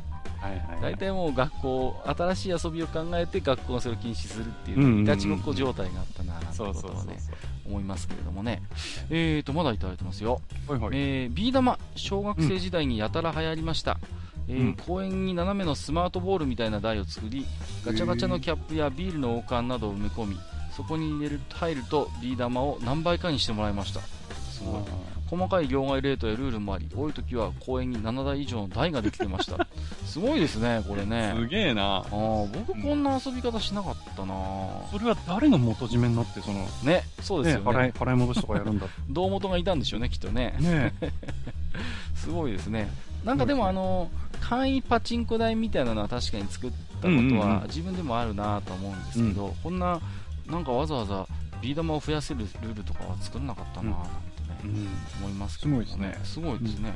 うん、えーと、最後ですね、はいはい、えー、野球カードゲーム、うん、えー、前年の選手の記録により、えー、裏面にサイコロによるヒット、ホームランなどが書かれてました、はいはい、チームごとにそれなりの値段がしましたが、数年買いました。えー、オリックス、かっこ阪急とスワローズが好きでしたね。友人とサイコロ2つ持ってよく対戦してました。ということで、うんうんうん、これもね、僕持ってましたね。うん、うん、あのー、毎年ね、更新するっていうんですか、はい、あってね、まあ、僕はまあ何度も話してますけど、太陽ホエールズのファンだったので、太陽のカードゲーム持ってましてね、はいはい、まあね、ポンセがすごいのよ。ポンセがね、やっぱり、やっぱりポンセなんだ。そうそうそう、サイコロ2つで出目なんですけど、うん、3割ぐらいの確率でホームランなんですよ。すげえな。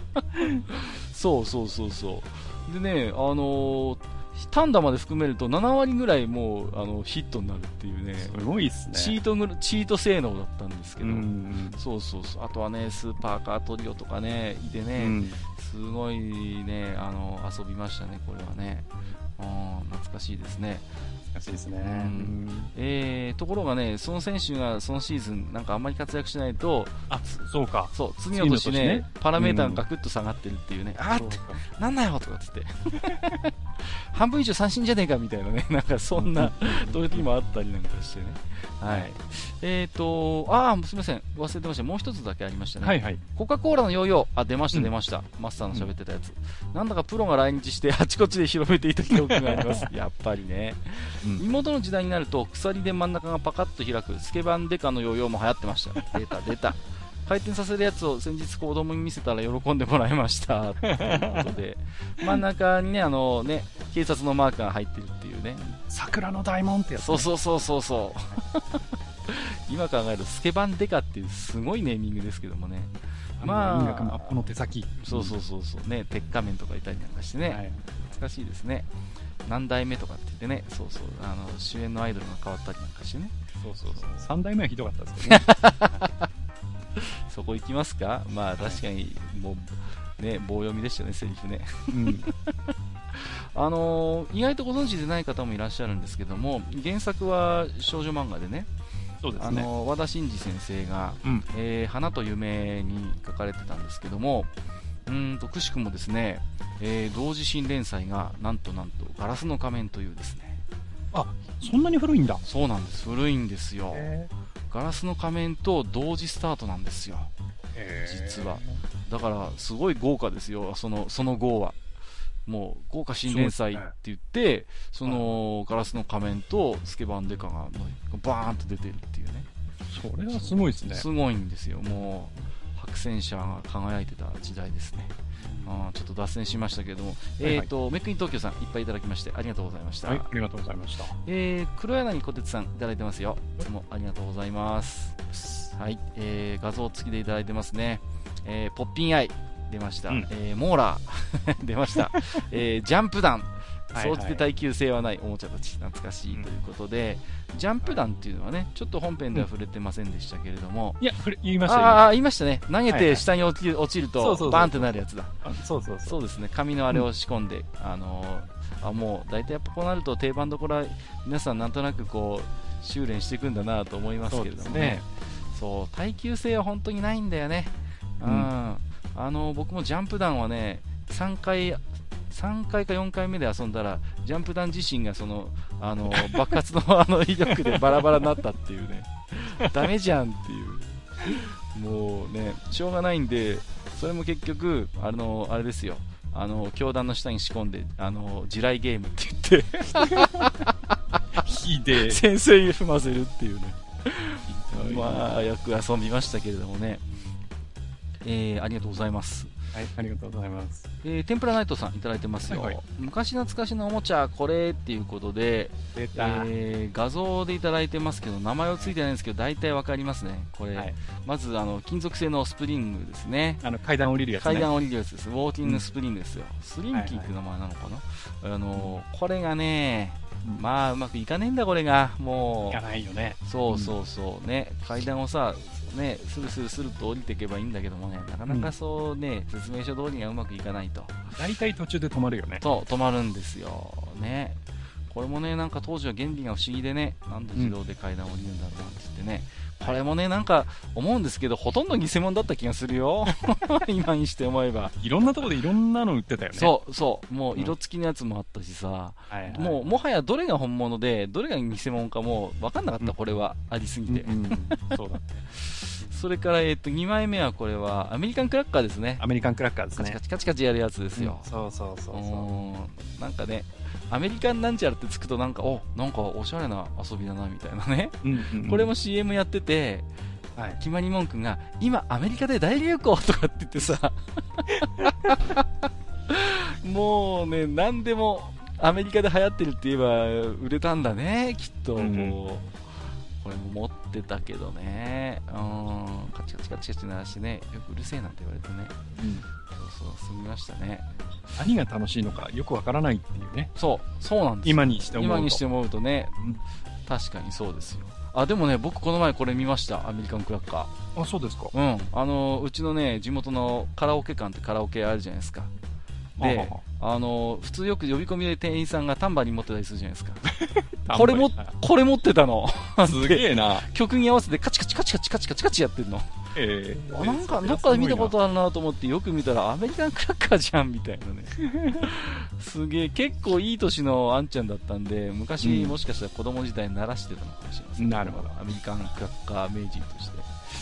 それから、えー、次の画像はアスレチックランドってこれもねありましたね。ね。銀の球を誘導していくっていうね。そうそうそうそうそう、うんうんうん、ボードがあってね、うん、そういろんなボタンでこうなんていうんですか手動ピタゴラスイッチみたいな感じですよね。そう微妙にねそのやらなこうなんていうか調整しないとうまくそうなんですよ。進んでくれないんですよね、うん、であの失敗するとなんか他のところになんかビヤーって外れちゃって、途中でポロリするんですね。そうそうそう。ね、うん、これも懐かしいですね。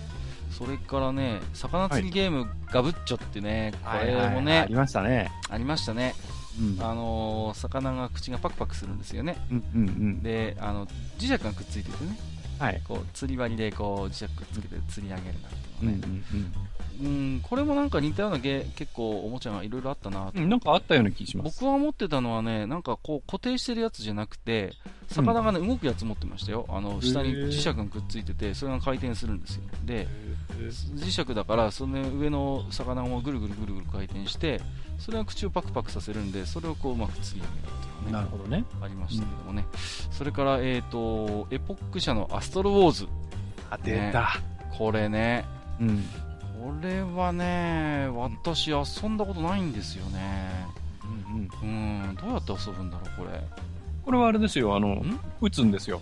はいはいはい。撃って、その敵型の、その、まあ、宇宙船っていうか、それを沈めるっていう。ああ、この、なんか今画像があるんですけど、はいはい。手前になんかありますよね、なんか黄色いやつとか。うん、黄色いの。で、向こうには赤いのあるじゃないですか。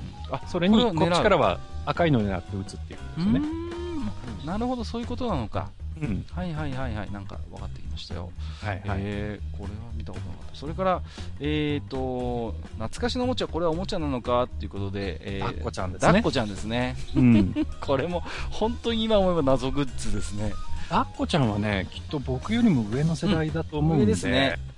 僕らの頃も、ちょっとリバイバルでね、一瞬流行った時期はあったんですよ。うんうんうん、カラフルダッコちゃんって言って、なんかね、いろんな色の抱っこちゃんがあったんだけど、まあ、オリジナルが流行ったのは本当我々より前の世代ですよね。うんこれをね、腕につけて、こう、女の子たちが街を歩いていたそうそうそうそうね。今にして思えば、なんという恐ろしいことをっていう。何だったんでしょうね。不思議なものが流行ったもんですけど。これがね、要はバングルよろしく、こう、女の子の腕についてるわけですからね。そうそうそう、そうなんですよ。うん、うんまあ、キャラクターこそ違えど、今でもディズニーランドで似たようなことやってる人はいたりしますけれども、まあね。うん。えー、ということで、いろいろ懐かしい画像をつけていただきました。はい、えー、天ぷらナイトさん、ありがとうございます。はい、ありがとうございます。ドビンムシさんいただいてますよ。はいはい、ありがとうございます。ということで、同じくやはり画像ですけど、まずはこれ、はい、ウォーターゲームですね。先ほどマスさんが言ってた、水圧でリングをふわっとさせて、こう、棒に刺すっていうね。これ全部刺した人いるんですかね？結構ね、これあの、ポンプをギュッてやると、うん、こう、ぼっこに刺さった輪っかも抜けてきちゃったりする、ね、そうそうそうそう。そうなのよ。負けてね。せっかく入ったのに、それがまた浮いて、ふわーっとなっちゃうっていうんで、これもね、ズルするやつがいてね、最初にさ水抜いてさあらかじめ 全部刺してさそーっととか水入れてさ俺全部入れたぜなんて言ってるやつがいましたけど、ね、お前絶対ずるだろお前みたいな感じで、言いましたけどね。それから、えーと、トミーのポケットメイトっていうので、はいはい、これもねこれいろいろありましたよねバリエーションが。うん、ありましたありました。これもちっちゃい銀の玉なんですね。ちっちゃいやつですよねこれはね。そうそうそう。割と。でカチャカチャカチャカチャこれもこう傾けたりしてね動かしてルートをこう通していくっていうんでねこれも後でちょっと画像を上げておきますね。はい、はい、多分ね見ていただければああこれかみたいな感じでね分かる方もいらっしゃると思うんで、はい、えーとそれからそうですね。じゃあ、ドビンさんは2つご紹介いただきましたね。ありがとうございます。はいえっ、と、カラメルをカラメルさんいただいてます。はい、ありがとうございおます。久しぶりです。うん。えっ、と、懐かしのおもちゃ、えースライム、スーパーボール、ハイパーヨーヨー、バトル鉛筆、塗り消し、スーパーカー消しゴム、タイヤ消しゴム。ということで、ほとんどもうね、大体語っているものが出てるそうですね。やっぱなんとなく定番どころなんですかね。うん。えーあと個人的な懐かしさなら、えー、たまごっち、デジモン、うん。えーマンポケがついているポケモンオアデジモンとかということでありましたね。たまごっちはね、僕らの世代よりはもうちょっと新しいかなと、後ですね。うんうちの妹なんかがやっぱ持ってましたけどね、うん。たまごっちをね、そうそうそうそう、ね、あのー学校行く前にさ、ああ、ちょっとあの、うんちの処理しててくれない？とかって母親に頼んでたのはすごい衝撃的でしたけどね。はいはいあはいはいーみたいな。何たまごっちの自慢僕は就職してたんで、あらららら。うん、でね あの会社でね結構夜遊びの好きな人がね、うんうん。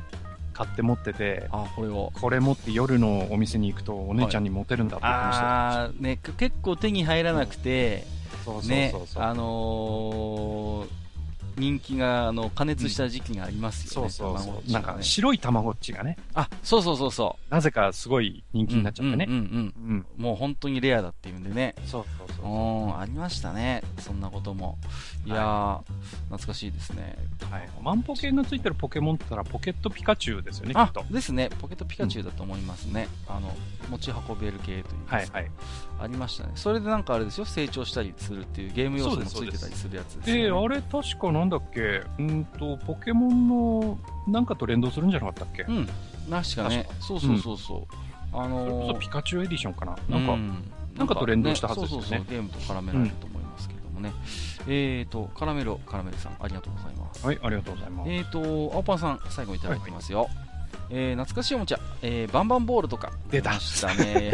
またで、あとはチェーリング、うん。えー呼び方はチェンリング、チェリングとかいろいろあるみたい。で、お手玉みたいに遊んだりとか、はいということでい。はいはいはいただきました。チェーリングってな、なんすか？なんか、なんかねうん。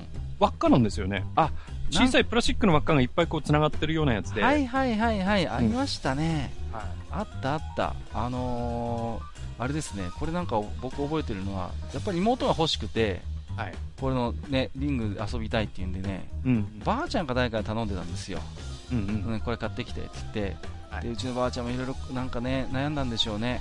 うん。うーん、よくわかんない。で、デパートに行って買ってきたのは、あの、リリアンでした。知ってます？リリアンってあの、わかりますわかります。い糸をこう、なんか、はいはい全然違ううじゃんとかっつって 全然違うじゃんっつってねばあちゃん責められててねちょっとかわいそうだったな。そうですね、そんなんでやっぱりバンバンボールはねこれはやっぱ定番どころですよね。出てきちゃいますようねん。そうそう。やっぱりうん。うちにもなんかねあのマスターの話聞いててねなんかスプライとかなんかのあったなーっていうううんんうんこのバンバンボール。うんうんうん思い出しましたね。なんかね。まだどっかあるかな。ちょっと引っ張り出してみようかな。うん。はい、えー、ということで今日はね、はい。い、ろいろ懐かしいおもちゃの話をしたんですが、えーなんともうですね結構いいお時間に。意外と白熱しちゃいましたね。意外とそうこういう話をね、白熱するんですよね。自分の思い出と紐付けて、あのうんやっぱり語られるようなものなので、えっ、そうですね。とまあねいろいろと今回もあのーリスナーさんからもね懐かしいおもちゃご紹介いただきまして、えーありがとうございました、はい。ありがとうございました、またね、えー何かまた懐かしいシリーズでねお話できればと思いますけれどもね。うん、そうですね。はい、ということで、えー本日もマスターありがとうございました。はい。ありがとうございました。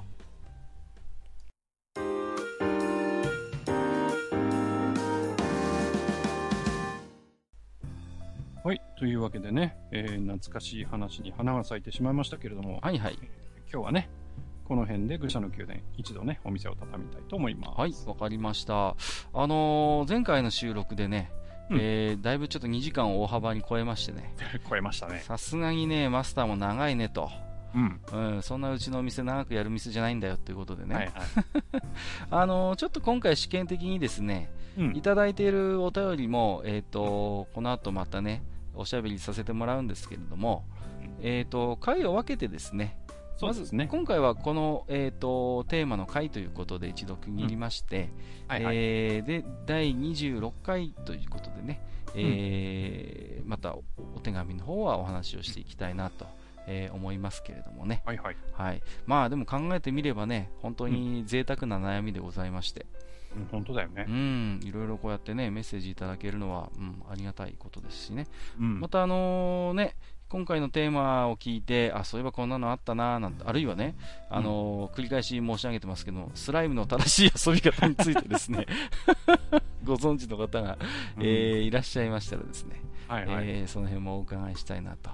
そうですね、えー、思いますけれどもね、うん、あのー、最初にね、おもちゃショーの話を少ししましたけれどもね、はい、うん、なんかね、割とこう、アナログのゲームでも、そういう、うん、あゲームっていうかおもちゃでも、割デジタル要素をね、絡めるものがもうほとんどみたいでね、うん、なんかね、あんまりこう、アンプラグドっていうか、うん、非電源系のおもちゃがね、本当に少なくなってるんだなっていう印象をね、受けたんですよね、そのおもちゃショーを見る限りでは。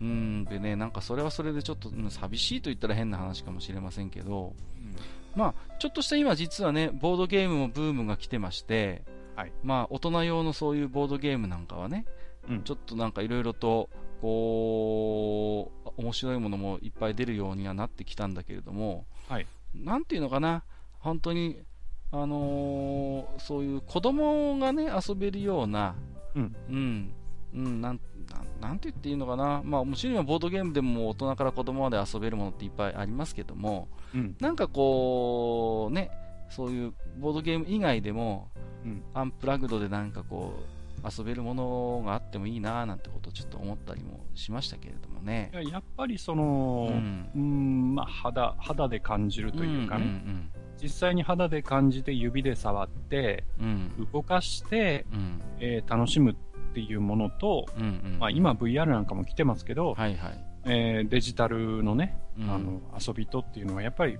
また別物なので、うん、そうですね、あの、うん、どっちが優れてるっていうこともないのでね、うん。うん、だからやっぱり両方味わってほしいですよね、これからの子供たちにも。うん、そうなんです。やっぱりそれぞれに良さがありますし、うん、やっぱりね、うん、今何でもほら危ないからって言って、感触玉とかね、うん、ロケット弾みたいなのって手に入らないんじゃないかなっていう気もするんですよね。うん、我々の頃は割と緩くてね、あ、ジャンプ弾か。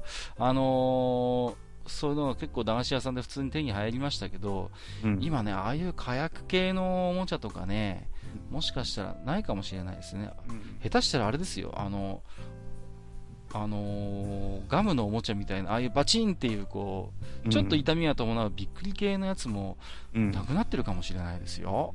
下手したら。あんまりね、その辺、こう、過保護に温室で育てちゃうっていうのは、どうなのかなって正直思いますけどね。そうですね。まあ、火薬なんかもね、まあ確かに危ないことは危ないんだけれども、うん、ああいうものがどういうことをするとどうなるのかっていうことを、ね、やっぱ例えば刺激を与えると、やっぱり爆発するとか、うん、こんなにちっちゃくても結構な音と、あの衝撃があるんだなんてことをね、やっぱ経験的には知ることができたわけですから、うん、うんやっぱそういうのをね、知識として知ってるのと、やっぱり遊びながらでも体験として知ってるのってまたちょっと違ってくるのかななんてことはね、うん、うん、思ったりもしますけれどもね。うん。まあ私もね、あのー、今年私事ですけどもね、うん、あの子供ができましたんでね、はい、まあ正直ちょっとね、どういうおもちゃを買い与えるかなんてことはね、もしかしたらちょっと真剣にね、考える時期がそのうち来るのかななんてこともね、そうですね思いますけれどもね。うんうん、はい、えー。ということで、ありがとうございました。はい、えー、引き続きましてですね、26回では、えっ、ー、と、皆様からの、えっ、ー、と、お便りも紹介させていただきたいと思います。で、はい、えー、次回のテーマトークについては、その次回のお便り会の最後にね、えっ、と、少しお話をさせていただければと思います。はい。はい、えー、ということで、本日もここまでお付き合いいただきましてありがとうございました。お相手をさせていただきましたのは、私こと閣下と、私こと埴輪でございました。本日もご聴取いただきましてありがとうございました。ありがとうございました。